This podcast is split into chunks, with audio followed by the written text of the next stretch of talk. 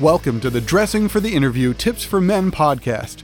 I'm your host, Paul Kavicki, and with me today is Jonathan Ross, who works with DTN Productions International, Hallmark of Etiquette.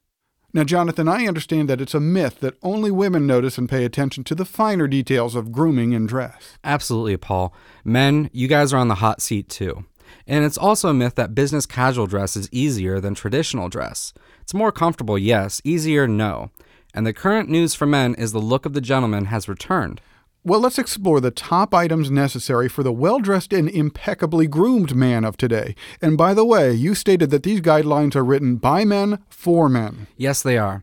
Because you only have a matter of seconds to impress people in your interview, the last thing you should be second guessing is what you're wearing. All right, so let's start at the top. From the top of your head to your shoulder area is in closest view when you're meeting people face to face, so keep these things in mind. Take good care of your skin. Good cleansers and moisturizers make a difference. Dental hygiene is noticed, and fresh breath is a must. Keep your shoulder area free of dandruff and loose hairs. And finally, keep your nose and ear hair trimmed. Now, what about cologne? Some men seem to just bathe in it.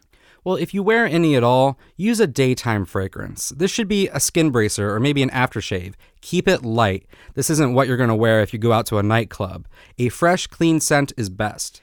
And a fun statistic to know you're viewed 40% more often from behind than you are face to face, so keep the back of your neck clean shaven in between haircuts. Now, I always notice if a man has clean hands with groomed nails. Well, the first two areas that people notice are your feet and your hands, so well manicured hands are important, and also keep your shoes polished.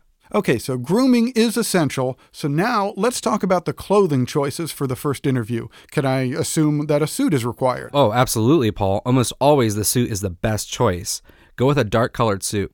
A single breasted two or three button suit is best, and always leave the bottom button unbuttoned. All right, so what color of shirt is best? First, the shirt needs to be long sleeved with a straight point or button down collar, and the color should only be white, period. Only on second, third, or fourth interviews should you wear other colors.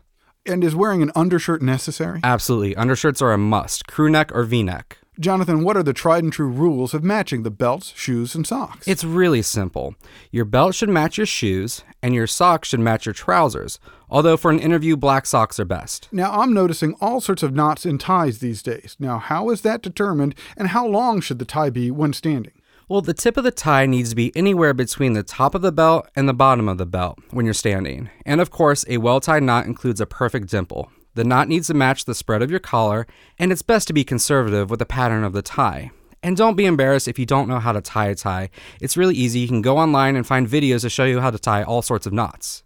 Now, you mentioned well polished shoes. Now, does the style of the shoe matter? The traditional black, laced cap toe shoe remains number one for the most professional look. Now, what about jewelry or other accessories for men? Always carry a handkerchief, never wear a pocket square on an interview, and minimal jewelry such as a quality watch, one with a leather strap or metal band. And never carry a backpack into an interview. Many young male professionals are opting to carry a messenger bag or a type of satchel. These choices are fine. So finally, think well pressed and well dressed. Looking professional for any interview is essential to the first impression. The word impeccable says it all. Thanks, Jonathan.